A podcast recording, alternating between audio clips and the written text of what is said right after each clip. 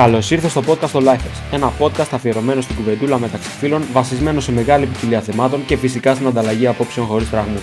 Έλα στην παρέα μου.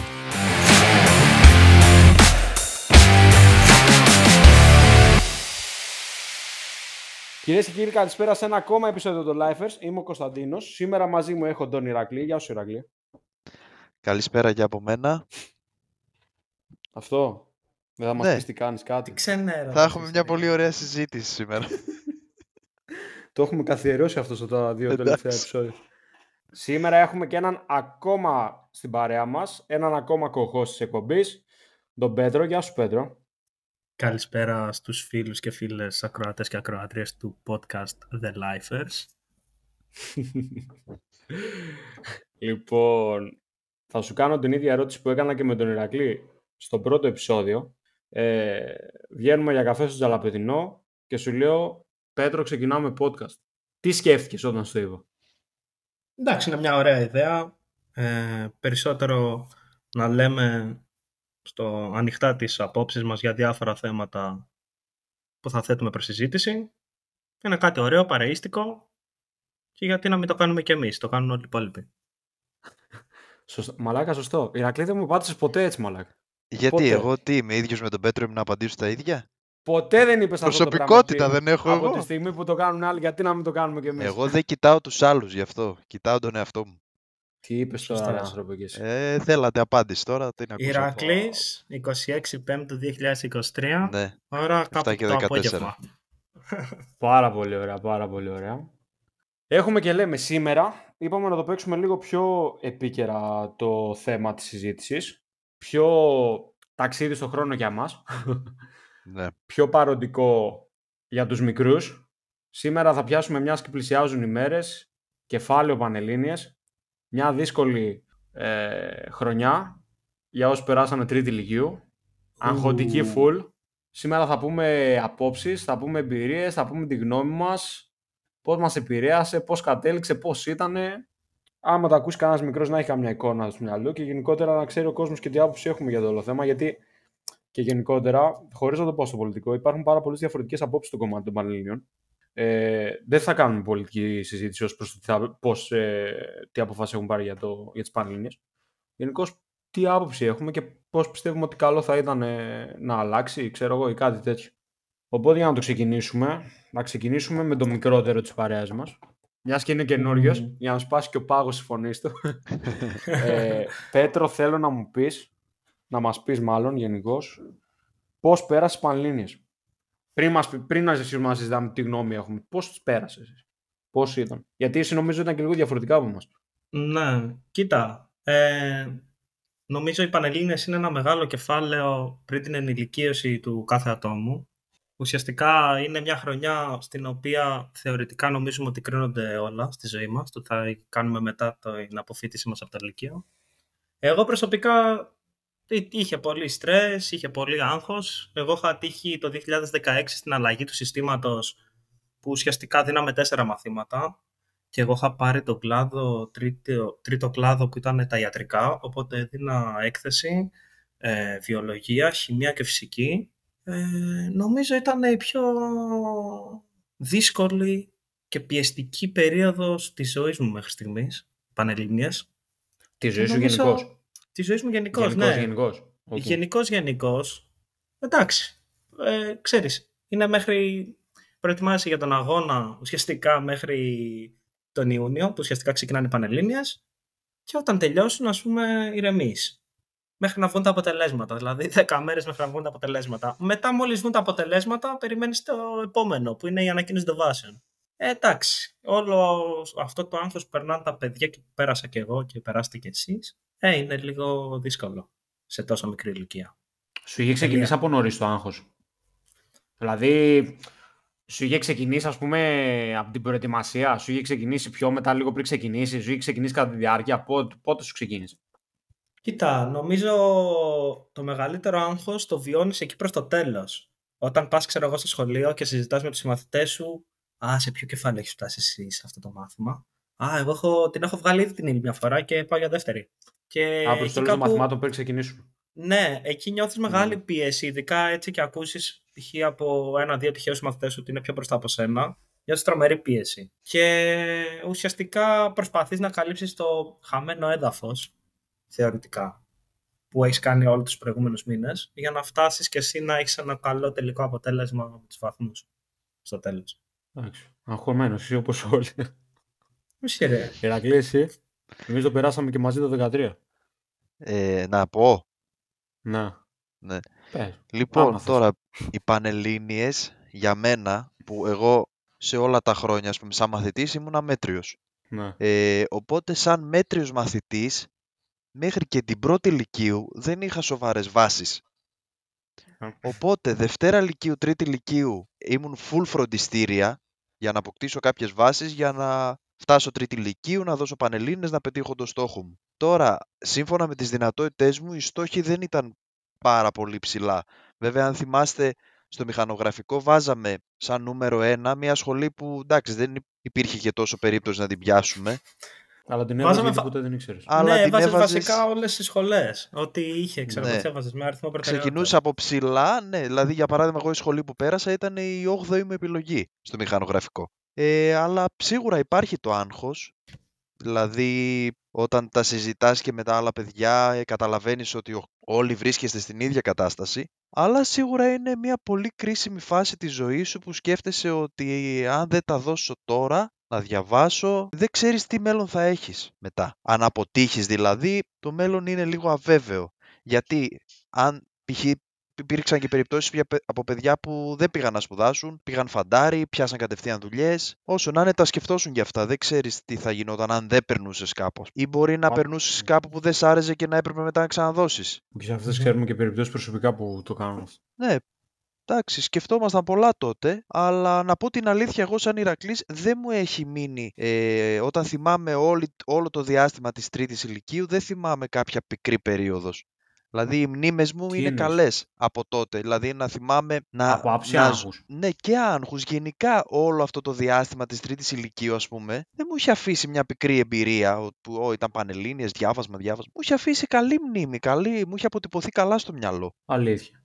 Ναι, Εγώ το θυμάμαι εντελώς διαφορετικά. εγώ, εγώ από τότε το έλεγα ότι τρίτη ηλικίου πέρασα καλά. Από τότε Ναι. το έλεγα. Αυτό ισχύει για μένα. Εγώ έτσι το έζησα. Μπράβο, Ρακλή. Μάλιστα. Είσαι, είσαι Αυτό. πάνω από το μεσόωρο. Νομίζω είσαι στο ναι, 1%. ισχύει. Δηλαδή, και εγώ δεν το περίμενα να το ακούσω αυτό. Ναι, ναι, ναι. Δεν ήταν. Ήταν καλή περίοδος. Δεν τη θυμάμαι άσχημα στο μυαλό. Αυτό εννοούσα πριν. Εμένα η ηρεμία, να το πω, σταμάτησε με την επιστροφή μας από την 7 Γιατί Ναι, μετά από ισχύει. εκεί, ναι, γιατί μετά από Αυτό εκεί ισχύει. και μετά ήταν όταν είχε ξεκινήσει. Καταρχάς, να πούμε τον Ηρακλή, μα- ήμασταν συμμαθητές Ναι. στο Λίγιο. Ρε φίλε, γυρνάμε από 7 ημέρη, δηλαδή το θυμάμαι χαρακτηριστικά. Γυρνάμε από 7 ημέρη. Ξεκινάει η προετοιμασία που ήταν του θάνατα. Ε, μέχρι αργά το απόγευμα, διάβασμα, μαθηματικά. Εμείς ήμασταν και τεχνολογία. Ε, μαθηματικά, φυσική, ΑΟΔΕ, Τα πάντα. Μαλακιά, Ναι. τέλος πάντων. Πόσα μαθήματα Ε, δίνατε. Έξι, εμείς εφτά. δίναμε τότε έκθεση, μαθηματικά, φυσική, προγραμματισμό, ΑΟΔΕ, αυτά τα πέντε Α- νομίζω. ΑΟΘ, ΑΟΘ έδωσα εγώ. Εγώ δεν έδωσα ΑΟΘ. Γιατί Δεν είχα δώσει πει κάποιο, ήμουν πρώτο τρίτο πεδίο και έδωσα και ΑΟΘ. ΑΟΘ Ναι. δεν έδωσα. Ή 6 ή 7 ήταν, κάτι τέτοιο θυμάμαι. Τώρα είναι και ένα έκτο που δεν το θυμάμαι, δεν, δεν θυμάμαι. Ναι, ναι, ναι. Νομίζω Και- 7 ήταν με το ΑΟΘ μαζί. Και ρε φίλε, με, στην προετοιμασία ήμουν κάπως ήρεμα. Δηλαδή δεν είχα πολύ άγχος. Γιατί έβλεπα ότι τα πήγαινα καλά. Το άγχος ξεκίνησε το βράδυ πριν το πρώτο μάθημα. Πρώτο μάθημα, αν θυμάμαι καλά, ήταν η έκθεση, όπως Έκθεση. κάθε φορά. Ναι, ναι, ναι. Το βράδυ πριν την έκθεση, εκεί ήταν που άρχισα να αγχώνομαι. Το αποκορύφωμα εμένα από το δικό μου το άγχος ήταν όταν δεν είχαμε δώσει φυσική. Καλά. Τη στη μέρα φυσική. που είχαμε δώσει φυσική Τα θυμάμαι. ήταν από τις χρονιές που είχε γίνει θέμα πανελληνίως Ναι. κόπηκε κόσμος. Τα θέματα ήταν τα πιο δύσκολα που ήταν εδώ και χρόνια. Θυμάσαι ξέρω πόσο εγώ. έγραψες; Κάτω από τη βάση είχα γράψει τότε. Κι εγώ Δύο, κάτω από τη τρία είχα βάση. γράψει. Ναι, ναι, και Μπράβο, εγώ έχω- εκεί έχω- 4 ή έχω- 5. Τέσσερα είχα γράψει. Έχουμε 3 στα 3. Εγώ έγραψα 7 φυσικά. Ήταν Πω, το πω. μόνο που είχα γράψει χάλια. Το μόνο που Ναι. είχα γράψει χάλια. Όλοι, Εξαιτίας όλοι. Φυσι- Εξαιτίας της φυσικής είχαν πέσει τα μόρια μου, εξαιτίας ε, χάρη βασικά στα μαθηματικά είχαν ανέβει. Μαθηματικά είχα γράψει τέλειο. Και έκθεση είχαμε γράψει καλά, ήταν εύκολο. Ναι, ναι, ναι, και η έκθεση ήταν άλλο. Και φυσική ήταν, γι' αυτό δεν το ξεχνάω και έλεγα, η περίοδος το, των Μαλλινίων για μένα ήταν πιο αγχώδης και μη σου πω σε ένα βαθμό και τοξική. Γράφω φυσική, καταλαβαίνω ότι έγραψα σκατά, πάω Πέφτεις στο σπίτι, ψυχολογικά. πέφτω ψυχολογικά, το στομάχι μου είχε γίνει κόμπος, κόμπος πονούσε το στομάχι. Πονούσε όχι, δεν πονούσε ψυχολογικά. Πονούσα βασικά και ψυχολογικά. Πονούσε το στομάχι μου. Ε, δεν, ε, δεν μπορούσα να ηρεμήσω. Πονούσα από το άγχος. Πονούσα όντως. Από το άγχος ότι κάηκα, πονούσα. Δηλαδή είναι αυτό το ψυχοσωματικό που σου λένε. Και επειδή τότε εγώ έκανα ιδιαίτερα να με παίρνει τηλέφωνο ο καθηγητής μου και να μου λέει ε, Χαλάρωση, ηρέμησε, ήταν γενικά το κακό και τα λοιπά και δεν ξέρω εγώ τι. Ρε φιλέ, ήτανε, δεν μπορώ να το εξηγήσω. Θυμάμαι, sorry που σε διακόπτω, θυμάμαι εικόνα. Ναι. Μόλις γράψαμε φυσική, θυμάμαι πήγα καπάκι φροντιστήριο μετά. Και είχαν μαζευτεί όλα τα παιδιά εκεί και λέγαμε τι έγινε, πώς γράψατε και είχαν πατώσει όλοι. Όλοι, όλοι. Ήταν κάτι εντωμεταξύ, το θυμάμαι το θέμα που είχαμε, που είχαμε πατώσει όλοι. Το θυμάμαι ακόμα γιατί ήταν η φάση που λέει σε στιγματίζει. Ε. Που ήταν ένα κομμάτι κύλινδρου μέσα σε ένα άλλο κομμάτι κύλινδρου. Κάτι τέτοιο ήταν. Και ήταν τρομερά αγχώδη. Αλλά αυτό που είπες και εσύ τώρα ότι έτρεξε το φροντιστήριο το θυμάμαι γιατί θυμάμαι και εγώ ότι όλοι τρέχανε εκείνη την ώρα στι καθηγητές και δεν ναι. ξέρω εγώ τι να δουν τι και πώς και γιατί τόσο δύσκολο φέτος και δεν ξέρω εγώ. Ήταν απελπιστικά και μετά ουσιαστικά από την περίοδο των Πανελληνίων εγώ το έχω παρατηρήσει καμιά φορά αυτό που έχει, αν δεν έχετε δει, που το έχετε δει σίγουρα, που ταρακουνάω το πόδι μου πάνω κάτω συνέχεια. Από το, εγώ το έχω δει. Ναι, Εγώ το αυτό έχω Το, μου έχει κολλήσει από του Πανελλήνιες. Αυτό πιο πριν δεν το κάνω. Του Πανελλήνιες και μετά μου έχει κολλήσει και το κάνω. Άρα, άρα μπορούν να σε αφήσουν και κουσούρι οι Πανελλήνιες. Ναι, ναι, ναι. Από εκεί και μετά, ναι. Καλά, από, το πολύ άγχος γενικότερα, το πολύ άγχος μπορεί να αφήσει κάποιο κουσούρι, εντάξει. Αφού ήταν περίοδος που τώρα αυτό με το κουσούρι είχα μάθημα ιδιαίτερο και κάποια στιγμή, το θυμάμαι που μου το, λέει, που το είπε η μάνα μου, ήταν στο μπαλκόνι και με είδε που το πόδι μου δεν σταματούσε από την ευρικότητα εκείνη την ώρα. Και μου το είπε μετά. Και εγώ δεν το είχα πάρει χαμπάρι ότι το κάνω. Δεν το είχα συνειδητοποιήσει ότι το ασυναίσθητα. κάνω. Από το άγχος, ρε φίλε, για την ευρικότητα, για το τι θα γίνει. Δεν είχα συνειδητοποιήσει ότι το κάνω αυτό το πράγμα. Ήταν. Πάντως, τέλος πάντων. Πάντως, πολύ άγχος για μια τόσο μικρή ηλικία, έτσι. Για, για ναι, όλους μας το λέω. Ναι, για όλους ναι, μας ναι, το λέω. Είναι, είναι κακό. Δηλαδή, α, το τόσο άγχος δείχνει ρε φίλο ότι δεν είσαι προετοιμασμένος να το αντιμετωπίσεις όλο αυτό. Ε, πολύ και άγχος τραβάς, και... Και τραβάς το, το κουπί, ξέρω εγώ, για να τα καταφέρεις αυτό. Ξέρεις τι, δεν είναι μόνο αυτό. Είναι ότι έχουμε, το σχολείο για μένα περνάει μια λαθασμένη εντύπωση ότι όλα κρίνονται από τις Πανελλήνιες. Ενώ δεν κρίνονται όλα από τις Πανελλήνιες. Δηλαδή το, το αν θα πας καλά ή δεν θα πας καλά στις Πανελλήνιες μπορεί να κρίνει το μέλλον σου 100% ποιοι; Εγώ δεν πέρασα εδώ στην Ελλάδα την πρώτη χρονιά, παρόλο που έγραψα κοντά στις 13.500 μόρια, δεν πέρασα σε κάποιο πανεπιστήμιο, ε, οπότε πήγα Σόφια. Θα μου πεις, OK, okay, σαν οι γονείς σου είχαν ε, το οικονομικό υπόβαθρο, σε στείλανε σε ένα ιδιωτικό πανεπιστήμιο στη Σόφια. Αλλά και πάλι, ας πούμε, δεν νομίζω ότι οι Πανελλήνιες μπορούν να στιγματίσουν τη ζωή ενός παιδιού αν θα πάει άσχημα π.χ. Ε, έχω πολλούς φίλους οι οποίοι ξαναδώσαν δεύτερη φορά, έχω πολλούς φίλους οι οποίοι πήγαν σε κάποιο ΙΕΚ και πετύχανε. Δηλαδή ναι, και εγώ δεν είναι οι Πανελλήνιες το, το τέλος του κόσμου έτσι όπως παρουσιάζεται που δίνονται ένα μεγάλο ποσό χρημάτων σε φροντιστήρια είτε σε ιδιαίτερα μαθήματα στο σπίτι με σκοπό το παιδί να γράψει όσο περισσότερα μόρια μπορεί και Κανένας από τους τρεις μας δεν είναι παιδί που ας πούμε είχε στόχο την ιατρική. Γιατί εκεί ειδικά και αν υπάρχει πίεση, εκεί αν υπάρχει στρες, εκεί και αν υπάρχει η ανυπομονεσία του γονιού ότι το παιδί θα, γίνει, θα πρέπει να περάσει ιατρική. Αυτό το πρέπει βασικά είναι που ουσιαστικά νομίζω δημιουργεί το μεγαλύτερο πρόβλημα στις Πανελλήνιες. Το πρέπει. Πρέπει να περάσεις ένα πανεπιστήμιο. Πρέπει να πας κάπου στην Ελλάδα, σε οποιοδήποτε τμήμα πανεπιστήμιο είναι, να σπουδάσεις, να πάρεις το χαρτί. Μια αντίληψη η οποία για μένα είναι αρκετά ξεπερασμένη και νομίζω ότι φαίνεται μέρα με τη μέρα πόσα παραδείγματα υπάρχουν όπου μπορεί να παράτησαν το πανεπιστήμιο ή μπορεί να μην έδωσαν πανελλήνιες και να έχουν πετύχει στη ζωή. Δηλαδή δεν καθορίζουν κάτι οι πανελλήνιες για μένα. Αλλά αυτό δεν το ήξερες τότε. Ε, αυτό που είπες ότι το σχολείο σου περνάει αυτό το μήνυμα ότι οι Πανελλήνιες είναι το πιο σημαντικό. Πιστεύω ότι δεν είναι μόνο το σχολείο, αλλά σίγουρα είναι και από το σπίτι, από τους γονείς. Δηλαδή ότι οι Πανελλήνιες ε, ή τίποτα. Και άμα κοπείς εκεί πάει. Ναι, αλλά ναι, πολύ σωστά είπες, είναι και άλλες οι επιλογές, ναι. Είναι και άλλες οι επιλογές που θα σου ανοίξουν πόρτες για το μέλλον σου. Γιατί έχουμε δει όπως αυτό που είπες παρατά τις σχολές, Μπορεί κάποιο παιδί να το έχει πιέσει πολύ η οικογένειά του, να το πει πάνε σε αυτή τη σχολή, αλλά το παιδί να μην είναι ο τομέας του ρε παιδί μου, να μην του αρέσει και το παρατάνε στα δύο χρόνια. Έχουν χάσει δύο χρόνια από τη ζωή τους. Και παραπάνω. Ναι, και παραπάνω. Υπάρχουν άνθρωποι που και στα τρία και στα τέσσερα χρόνια τα παρατάνε. Και στα έξι. Ναι. και... Σταματάω, εντάξει.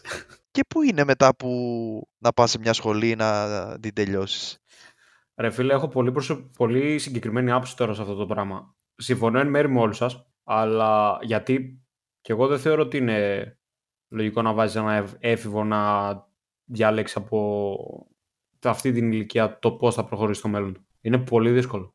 Δηλαδή, εγώ ξεκίνησα να λέω μηχανικός, ε, μηχανολόγος, μηχανικός. Κατέληξα να πάω μηχανικός παραγωγής και διοίκησης και από τώρα κατέληξα να κάνω μόνο το ένα Ναι. κομμάτι από αυτό που σπούδασα. Δηλαδή, δεν είναι, δεν είναι στάνταρ. Από την άλλη, προσωπικά εγώ διαφωνώ με όλο το κομμάτι των Πανελληνίων, μόνο και μόνο για αυτόν τον λόγο το ότι δεν μπορείς να πεις έναν έφηβο να διαλέξει από τη συγκεκριμένη ηλικία του τι θα κάνεις στο μέλλον του. Αυτό ήταν η ερώτηση που ήθελα να σας κάνω και τους δύο.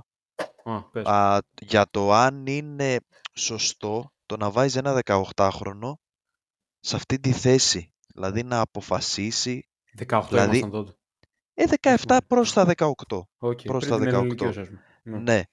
Να αποφασίσει τι θέλει να γίνει στο μέλλον. Έχει Δεν την γίνεται αυτό, οριμότητα. Όχι. Δεν, ε- δεν έχει την οριμότητα. Ποιος έχει την οριμότητα 18 χρονών; Δεν Όχι, γίνεται. Κοίτα, δεν- είναι- δεν γίνεται Είναι αυτό. ελάχιστες οι περιπτώσεις και συνήθως, ας πούμε, ξέρεις, είναι αυτό το πατροπαράδοτο. Ε, αν ο μπαμπάς ή η μαμά είναι γιατρός ή δικηγόρος, ας πούμε, να θέλει και το παιδί, έχοντας δει το επάγγελμα των γονιών, να ακολουθήσει και αυτός αυτό το επάγγελμα. Αλλά γενικά πλέον, νομίζω 2023 με τόση πληροφορία και γνώση που υπάρχει και που έχουν, έχει αυτή η γενιά διαθέσιμη, με YouTube πόσο υλικό, με Udemy. Δηλαδή, πραγματικά πιστεύω ότι μπορούν πιο εύκολα να εξερευνήσουν τις οποιασδήποτε δυνατότητες και το οποιοδήποτε επάγγελμα και να καταλήξουν ίσως πιο εύκολα σε σχέση με το παρελθόν στο τι θέλουν να κάνουν. Αν θυμάστε τότε υπήρχε ένα σύμβουλος επαγγελματικού προσανατολισμού που ερχόταν νομίζω Δευτέρα Λυκείου στα Ναι. σχολεία και άμα Ναι, ναι, ήθελες ισχύει, το πήγαινες και θυμάμαι. απαντούσες ένα ερωτηματολόγιο και σου έλεγε περίπου σε ποια κατεύθυνση Τι κινείσαι. κλίση έχεις, ναι. Ναι, τι κλίση έχεις. Τώρα σκέψω αυτό, μπορεί να το κάνει οποιοδήποτε εύκολα από το σπίτι του, το κάθε παιδί να κάτσει να εξερευνήσει τα διάφορα επαγγέλματα και να δει τι θα κάνει. Οπότε τώρα έχει γίνει πιο εύκολο αυτό. Το να βρει τι θα κάνει ο Ναι, το η κάθε οριμότητα όμως στο μυαλό υπάρχει σε αυτή την ηλικία ή ξέρω εγώ παίρνεις μια απόφαση στα γρήγορα και φτάνεις μετά 22 χρονών και λες όχ, σωστά αποφάσισα. Μάλλον είναι το δεύτερο. παιδί.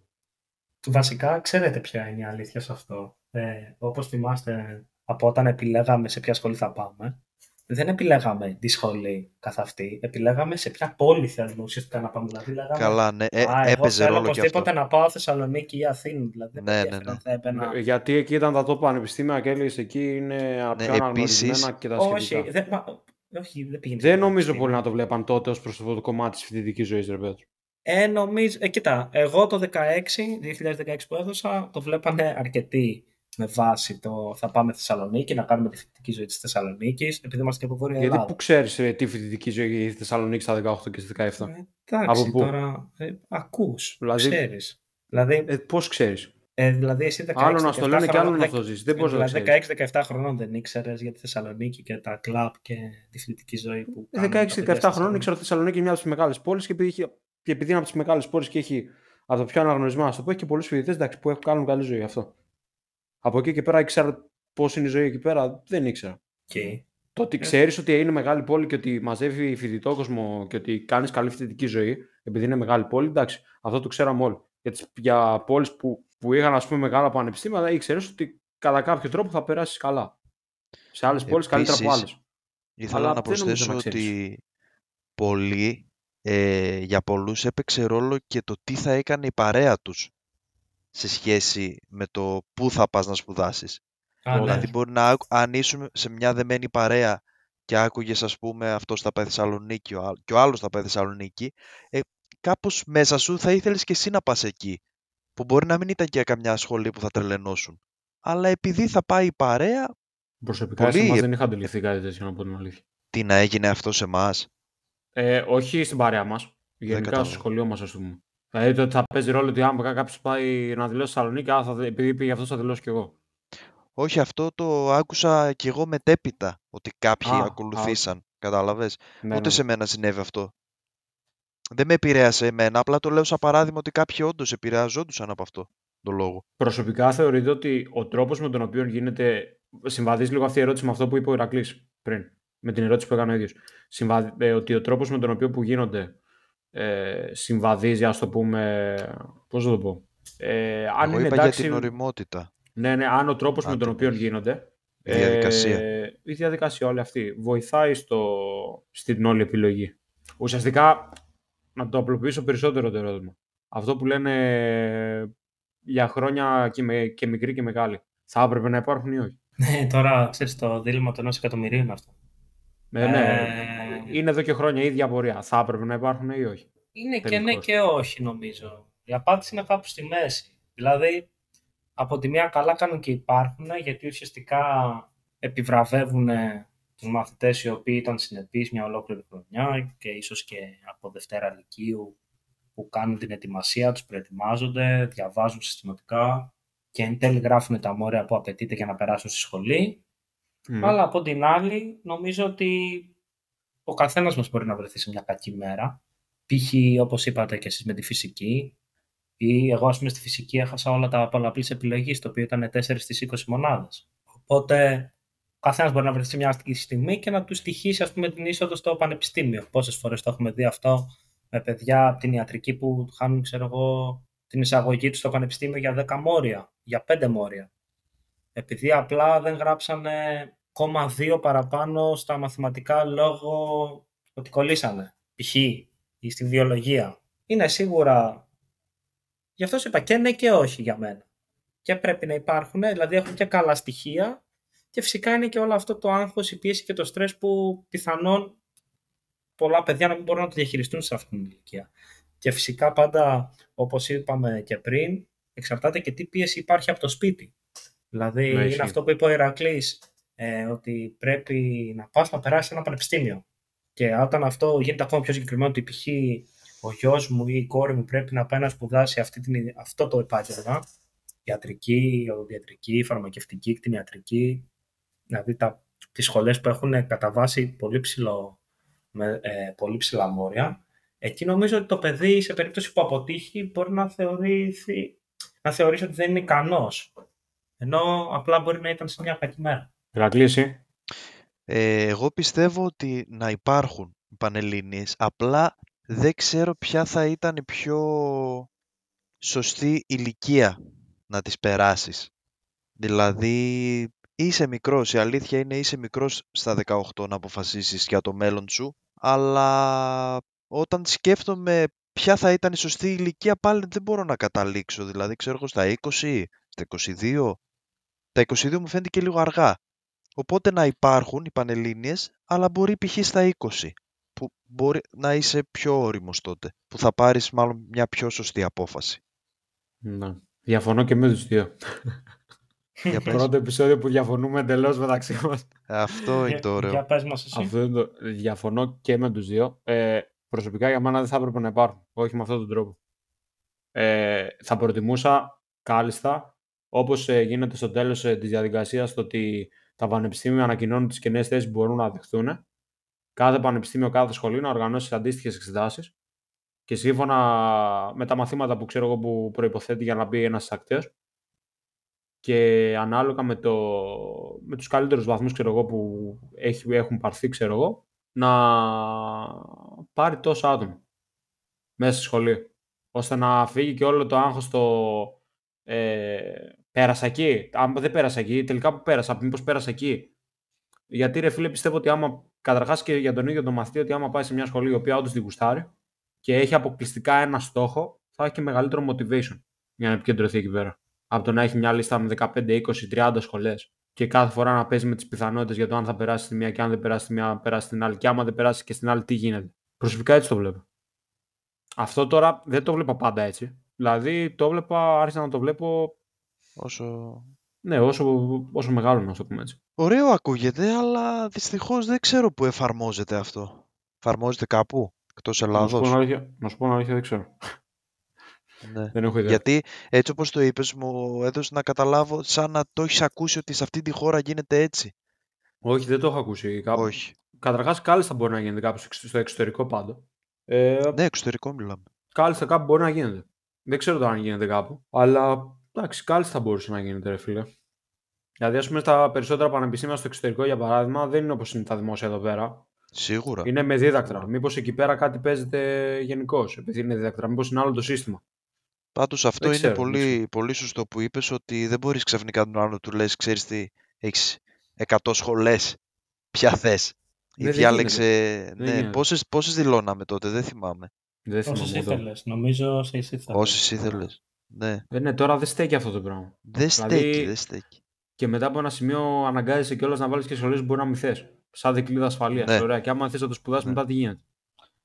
Είναι αυτό που είπε ο Ηρακλής πριν. Πρέπει να περάσεις κάπου. Γι' αυτό και αναγκαστικά βάζεις όσες περισσότερες μπορείς, ώστε να πεις, ώστε να έχεις στο μυαλό σου το σενάριο ότι «Α, εντάξει, ό,τι και να γίνει, ξέρω εγώ, θα περάσω στην τάδε σχολή, στο τάδε μέρος, απλά και μόνο για να ικανοποιήσω τους γονείς και να πω ότι πέρασα, ότι δεν έμεινα εκτός, γιατί τότε ήταν και ταμπού, νομίζω, το να μείνεις εκτός από κάποιο πανεπιστήμιο.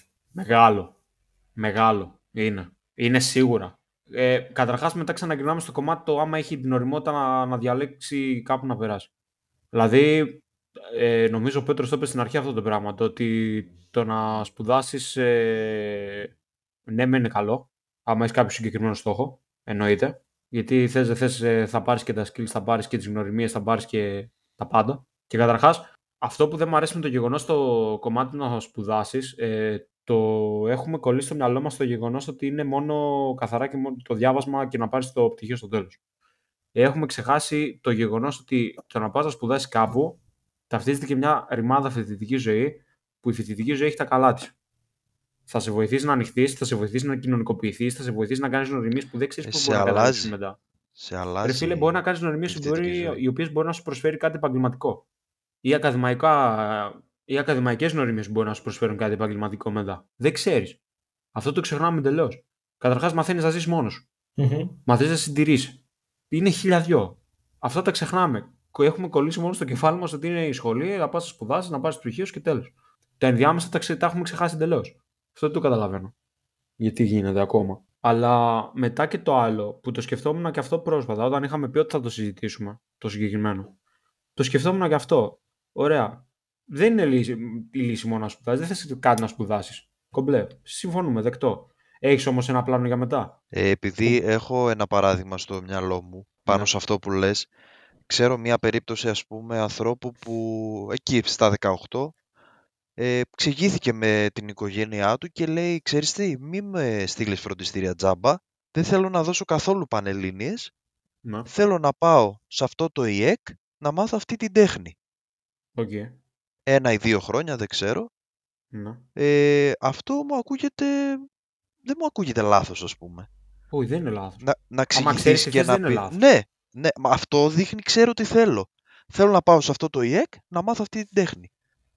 Δεν θέλω πανελλήνιες σχολές, σπουδές και αυτά. Και Ναι, αυτό 100%. δείχνει και μια οριμότητα, έτσι. Να Ναι. έχεις την οριμότητα και να πεις ότι όχι δεν θέλω πανελλήνιες, θέλω αυτό. Ναι, δεν Υπάρχουν και γίνεται. αυτές τις ναι. περιπτώσεις. Γιατί θα εξαλείψουν μετά τα υπόλοιπα επαγγέλματα, όπως π.χ. αυτό, ο αγροτικός τομέας, ο καλλιτεχνικός τομέας. Δηλαδή δεν γίνεται όλοι να γίνουμε γιατροί, δικηγόροι, οδοντίατροι και τα σχετικά. Υπάρχουν και Καλά, άλλες εννοείται. ειδικότητες, οι οποίες νομίζω ότι απλά είναι στο μυαλό του κάθε γονέα και το μυαλό του κάθε παιδιού ότι «Α, το δικό μου παιδί δεν θα γίνει αγρότης». Ξέρω εγώ, βάζουμε μόνοι μας κάποια στερεότυπα και έτσι ουσιαστικά από το σπίτι οδηγείται και το παιδί στο να υποτιμάει αυτές τις δουλειές, ενώ π.χ. σε περιοχές όπου υπάρχει μεγάλη ανάπτυξη α, στα αγρο... στον αγροτικό τομέα π.χ. θα έπρεπε, όχι θα έπρεπε, θα ήταν καλό ας πούμε τα παιδιά από μικρά βλέπουν πώς γίνεται όλη αυτή η διαδικασία γιατί είναι μια πολύ χρήσιμη διαδικασία ο πρωτογενής τομέας. Δεν μπορούμε να τον παραλείψουμε και ειδικά σε μια χώρα σαν την Ελλάδα. Που έχει τα πάντα, ξε- που μπορεί να παράγει τα πάντα. Μα ακριβώς. Ξέρεις τι, με βάση αυτό που είπες, είναι και το γεγονός ότι αν βγάλουμε στην άκρη το κομμάτι της οριμότητας, που πρέπει, δεν μπορείς να την έχεις στα 17-18, είναι όμως η κατάλληλη ευκαιρία για να κάνεις τον, τον μικρό να, ή τη μικρή να αρχίσεις να αποκτάει και μια κριτική σκέψη. Πρέπει να μάθει να, να, μάθει να διαλέγει πρέπει. Πρέπει να μάθει Ναι. να κάνει επιλογές. Άσχετα με την οριμότητα. Πρέπει να μάθει να κάνει επιλογές. Και αν αφορά τις σπουδές, και αν αφορά να μην σπουδάσει και να κάνει και να ασχοληθεί με κάτι άλλο, και αν δεν ε, σπουδάσει ούτε σε κάποιο ιδιωτικό ή έξι κάποιο ιδιωτικό πανεπιστήμιο ή κάτι το οτιδήποτε. Ωραία. Θες να ασχοληθείς με κάτι άλλο στο οποίο δεν αφορά σπουδές. Τέλεια. Έχεις κάποιο πλάνο. Έχεις ψάξει μόν, ή μόνη σου μόνος σου. Το έχεις γκουγκλάρει. Έχει δει τι έχουν κάνει άλλοι, ξέρω εγώ, για να έχει ένα πλάνο στο κεφάλι σου πώς θα προχωρήσεις; Ε, ναι, δεν γίνεται απλά να πεις δεν θέλω να δώσω πανελλήνιες. Ναι. Εννοείται πρέπει να έχεις ένα πλάνο. Το έχεις κάνει. Καλώς, προχώρα το. Εναλλακτικό. Δεν το έχεις κάνει. Ε, δεν γίνεται. Δεν έχεις μάθει να επιλέγεις. Ναι, και πατάς σε αυτό που ουσιαστικά είπα και πριν ότι τώρα πλέον 2023 η πληροφορία που υπάρχει στο ίντερνετ δωρεάν είναι πάρα πολύ. Οπότε ο καθένας οτιδήποτε θέλει μπορεί να το ψάξει σε βάθος και να έχει μια άποψη. Ο κάθε νεαρός 17χρονο που δίνει πανελλήνιες. Πράγμα το οποίο π.χ. μπορεί να ήταν ε, πιο δύσκολο όταν δώσατε εσείς πανελλήνιες, ελάχιστα πιο δύσκολο όταν έδωσα εγώ, αλλά πλέον είναι ο καθένας μπορεί να κάνει το, οτιδήποτε θέλει. Και να ψάξει οτιδήποτε θέλει και να μάθει οτιδήποτε θέλει και να βρει πώς μπορεί να το κάνει, γιατί υπάρχουν για το κάθε επάγγελμα. Μπορείς να βρεις επιτυχημένου ανθρώπους και να δεις την πορεία τους, πώς κινηθήκανε και να αντιγράψεις μερικές σωστές κινήσεις που κάνανε για να πετύχεις και εσύ στον τομέα που θέλεις. Ξέρεις τι, νομίζω ότι ε, άμα ρωτήσεις οποιοδήποτε παιδί, το οποίο είναι πριν δώσεις πανελλήνιες, υπάρχει και η αντίληψη ότι ε, πω τελευταία τάξη, ξέρω εγώ, Δευτέρα Λυκειού και μετά Πανελλήνιες. Ουσιαστικά το, γυμνα... το Λύκειο δεν, το... δεν είναι τρεις τάξεις στο μυαλό των παιδιών. Είναι ουσιαστικά δύο τάξεις. Πρώτη Δευτέρα Λυκειού και Πανελλήνιες. Ναι. Ε, ένα ξεχωριστό κομμάτι. Κομμάτι. Δηλαδή, ξέρεις, το άγχος με το που τελειώνουν οι εξετάσεις της Δευτέρας Λυκείου, του σχολείου, και λες πω πρέπει να ξεκινήσω τώρα προετοιμασία πανελληνίων που ξεκινάει από τον Ιούλιο και καταλήγει τον Ιούνιο. Είναι δηλαδή σαν ένα αθλητικό σωματείο που ξεκινάνε οι αθλητές τον Ιούλιο-Αύγουστο την προετοιμασία τους και καταλήγει να κλείνει η σεζόν τον Ιούνιο. Είναι ουσιαστικά ένας μαραθώνιος, κυριολεκτικός. Καλά, πάνω κάτω και εμείς έτσι το είχαμε στο μυαλό μα. Ότι όντως είναι πρώτη Δευτέρα και μετά η μία τάξη τελευταία είναι πανελλήνιες μόνο. Ναι. Δεν είναι Ναι. τίποτα. Γιατί θυμάμαι, ας Δεν είναι πούμε, κάτι άλλο. κα- καλοκαίρι ε, μετά από εξετάσεις Δευτέρα Λυκείου, λέω πω, πω αυτό το καλοκαίρι λέω πρέπει να το χαρώ full πριν πάμε Πανελλήνιες. Γιατί μετά δεν θα Ναι, υπάρχει ρε φίλε. ελεύθερος χρόνος. Ναι, ε, ε, ξεκάθαρα. Και νομίζω βασικά... Το περίμενες δηλαδή. στη μεγιστοποίηση των Πανελληνίων έτσι όπως είναι, νομίζω ότι παίζει πολύ βασικό ρόλο και το σχολείο. Στο ότι Τι έχει εννοείς; αποτυπωθεί έτσι στο μυαλό, δηλαδή ότι είναι πρώτη Δευτέρα Λυκείου και μετά Πανελλήνιες. Γιατί δεν ξέρω εσείς τι μαθήματα κάνετε στην Τρίτη Λυκείου, πάντως εμάς, ας πούμε όλοι οι καθηγητές θεωρούσαν δεδομένο ότι όλοι κάνουμε φροντιστήριο, ε, δεν κάναν και παραδόσεις εμάς. καλές, δεν, ναι, δεν κάναν καλές παραδόσεις στο μάθημα. Ήταν ε, κυριολεκτικά σαν να απλά να πήγαινε 7 ώρες απλά και μόνο για να μην πάρεις απουσίες. Δηλαδή το σχολείο δεν σου προσέφερε κάτι ουσιαστικό το οποίο να μπορούσε να σε βοηθήσει. Φυσικά υπήρχαν κάποιες ε, φωτεινές εξαιρέσεις, αλλά αν σκεφτούμε ότι π.χ. υπάρχει ένα παιδί από μια οικογένεια όπου για τον ΑΒ λόγο δεν έχει τα λεφτά για κάποιο φροντιστήριο και περιμένει ας πούμε, να πάρει κάποια γνώση από το σχολείο, από τη δικιά μου εμπειρία π.χ. θα το ήταν πολύ δύσκολο. Πέτρο μου έδωσες πολύ ωραία πάσα για τη δεύτερη ερώτηση που ήθελα να σας κάνω. Πιστεύετε ότι θα μπορούσε το σχολείο από μόνο του να σταθεί αντάξιος στο να σε προετοιμάσει για τις Πανελλήνιες Θες να χωρίς σου να κάνω εγώ- χρειαστείς φροντιστήριο; Θες να σου κάνω εγώ μια αντίθετη ερώτηση; Ναι. Με αντίστροφη Ναι, αλλά- ερώτηση. Ναι, αλλά θα Εσύ όπως- ήθελα... Ναι. Ε, θα σου απαντήσω. Εσύ έτσι όπως ήμασταν στην τρίτη ηλικίου, γιατί ζήσαμε ένα στον άλλον. Ωραία. ναι, ναι, ναι. Πιστεύεις ότι έτσι όπως ε, τη ζήσαμε εμείς στην τρίτη ηλικίου, θα μπορούσες να ανταπεξέλθεις Πανελλήνιες χωρίς φροντιστήριο; Εγώ το ξέρω. Εγώ το ξέρω ότι δεν γίνεται να ανταπεξέλθεις Μμ. χωρίς φροντιστήριο.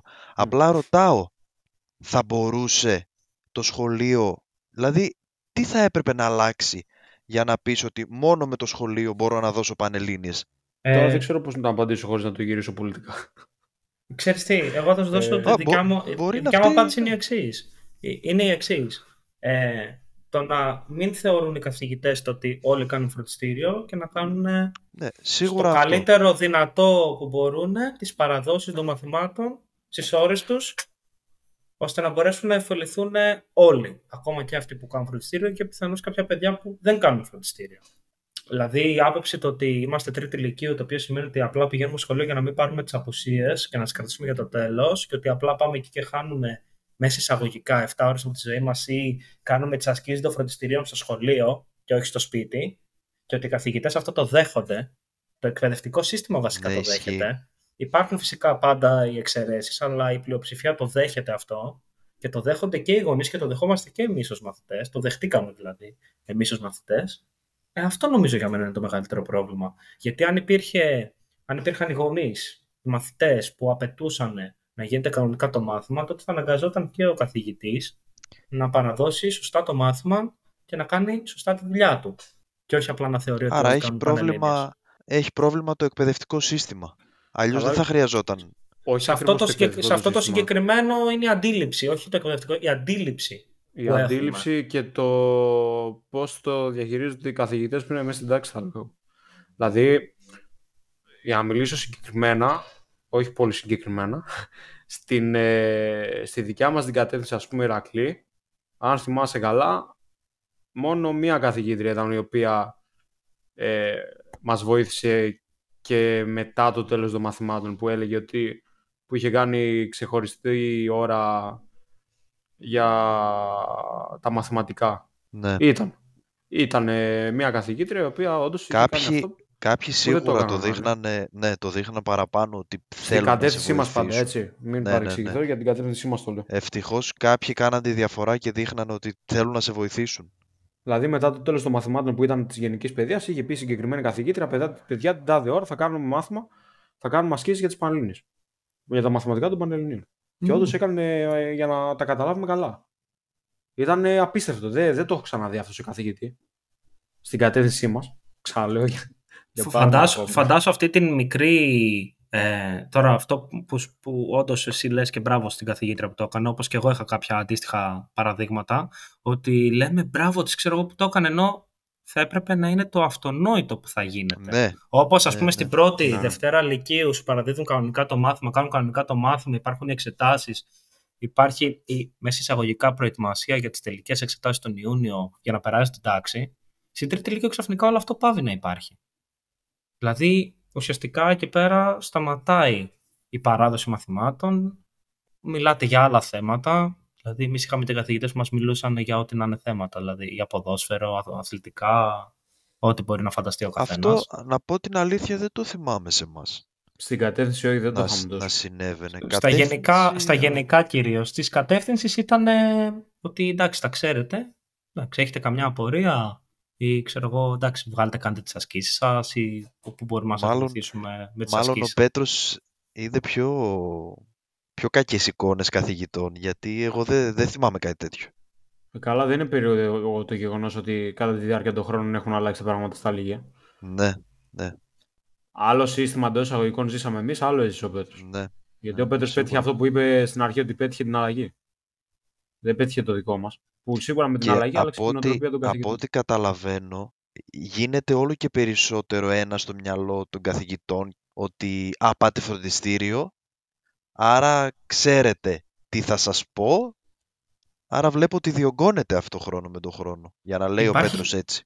Υπάρχει Το και καταλαβαίνω. χειρότερο. Υπάρχει και χειρότερο, να σου πω. Το χειρότερο, ξέρεις ποιο είναι, ότι πλέον έχουμε περάσει σε ένα τελείως φοβερό μοντέλο, το οποίο εγώ τότε το είχα ζήσει και μετά και όταν έδωσε και ο αδερφός μου ξέρω ότι υπήρχε, όπου ουσιαστικά καθηγητές μέσα από το σχολείο παίρνανε μαθητές για ιδιαίτερα Α, και... Αλήθεια. Ναι, Μέσα Και- από το σχολείο. μέσα από το σχολείο. Και το, το ξέραμε, ας πούμε, όλοι μας. Ξε, το ξέραμε δηλαδή ποιοι καθηγητές είναι πάνω κάτω ή γνωρίζ... Και αυτοί καθ- ήταν συνήθως οι καθηγητές οι οποίοι δεν κάνανε μάθημα. Και ήταν και συνήθως οι καθηγητές, και το χειρότερο για μένα ήταν ότι ποτέ δεν ασχολούνταν με τα παιδιά του φρον- που τα κάνανε ιδιαίτερα ή π.χ. στις εξετάσεις, έστω αυτές τις τυπικές που δίναμε πρώτο τρίμηνο, δεύτερο τρίμηνο, τους δίνανε λυμμένα τα θέματα για να πάνε να τα γράψουν. Δηλαδή κάπου έχει γίνει σαν ε, εμπόριο. Δηλαδή πάει ο καθηγητής και τσιπάει μαθητές από το δημόσιο το σχολείο, που ουσιαστικά εκεί είναι η δουλειά του, για να παίρνει μαύρα λεφτά μετά. το απόγευμα ως έξτρα εισόδημα για να Ναι, συμπληρώσει. Αυτό, αυτό δεν υπήρχε σε εμάς. Ναι, οπότε αυτό δηλαδή, σκέψου, πρώτη φορά σκέψου το ακούω. Ηρακλή, αυτό πόσο ας πούμε ζημιά κάνει που λες τι πρέπει Ναι. να αλλάξει. Α, αν πρέπει να τα βάλουμε σε μια κλίμακα, αυτό νομίζω είναι το μεγαλύτερο. Ότι αυτό πρέπει να σταματήσει. Δηλαδή, νομίζω είναι αδιανόητο ένας καθηγητής να πηγαίνει στο σχολείο και να βρίσκει από εκεί με εισαγωγικά πελάτες Να για να τους κάνει ψαρεύει ιδιαίτερα πελάτες. μαθήματα. Ναι. Αυτά έχουν βγει και στις ειδήσεις ότι γίνονται, ρε, πανελληνίως. Ναι, αυτό ας Δυστυχώς. πούμε είναι... Πώς, να- δεν μπορείς να το χαρακτηρίσεις κάπως. Κάνει ακόμη Οπότε- χειρότερα τα πράγματα. Είναι που Πώς είναι. να μην γίνει εμποριοποίηση των Πανελληνίων, ότι πρέπει να πας φροντιστήριο, ότι πρέπει να κάνεις αυτό, πρέπει εκείνο και το σχολείο έχει έναν αμέτωχο ρόλο σε όλο αυτό. Το σχολείο γενικά, έτσι, η τρίτη ηλικίου. Και σκέψου βέβαια Να τι κάνω μια προβλήματα ερώτηση. δημιουργείς στις σχέσεις των καθηγητών, έτσι. Που ξέρουν ποιος κάνει ιδιαίτερα και ποιος δεν κάνει. Προστριβές υπάρχουν εκεί. Για πες, Ηράκλειο. Ε, ήθελα να κάνω μια ερώτηση, επειδή λέμε έτσι, ας πούμε, ότι διαφωνούμε με το θέμα των Πανελληνίων κτλ. Μμμ. Όταν έρθει εκείνη η ώρα στο μέλλον, Ναι. γεροί να είμαστε, που θα είναι το δικό μας παιδί Ναι. να δώσει Πανελλήνιες. Ναι. Πώς πιστεύετε θα το... Ας πούμε, τι συμβουλή θα του δίνατε, αυτό εντάξει, μην το εμβαθύνω πολύ, τι συμβουλή θα του δίνατε, Καλή Κώστα, αν την πες εσύ. Πρώτα απ' όλα σίγουρα κάνε το καλύτερο που μπορείς και ότι σίγουρα ρε φίλε να το διαβεβαιώσω ότι γενικώς υπάρχουν λύσεις ρε παιδί μου. Πώς θα το πω ότι να μην έχεις στο μυαλό του ότι είναι ή αυτό ή τίποτα. Ναι, Κατάλαβες πως το εννοώ. Δηλαδή ότι η εξέλιξη δεν θα προεκύψει μόνος στους Παλίνες. Αυτό εννοώ. Δηλαδή ότι υπάρχουν χίλιες δυο λύσεις. Αλλά Τις κάνε οποίες- το καλύτερο που μπορείς, ναι. ναι, τις οποίες δηλαδή, σαν γονιός... σκέψου το στόχο σου και κάνε το καλύτερο που μπορείς. Ναι. Σαν γονιός θα του πεις ότι εγώ θα σε στηρίξω, κάνε την προσπάθειά σου και ό,τι καταφέρεις, κάνε τον αγώνα σου.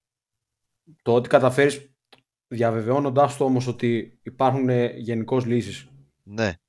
Το ότι καταφέρεις εκτός- να είσαι Παλίνης. Ναι, για τις Πανελλήνιες το Α, είπα οκ, ναι, ναι. συγκεκριμένα. Ναι, ναι, Ναι. ναι. ναι. Σε αυτή την περίπτωση. ναι. Ναι, συμφωνώ, δηλαδή αυτό.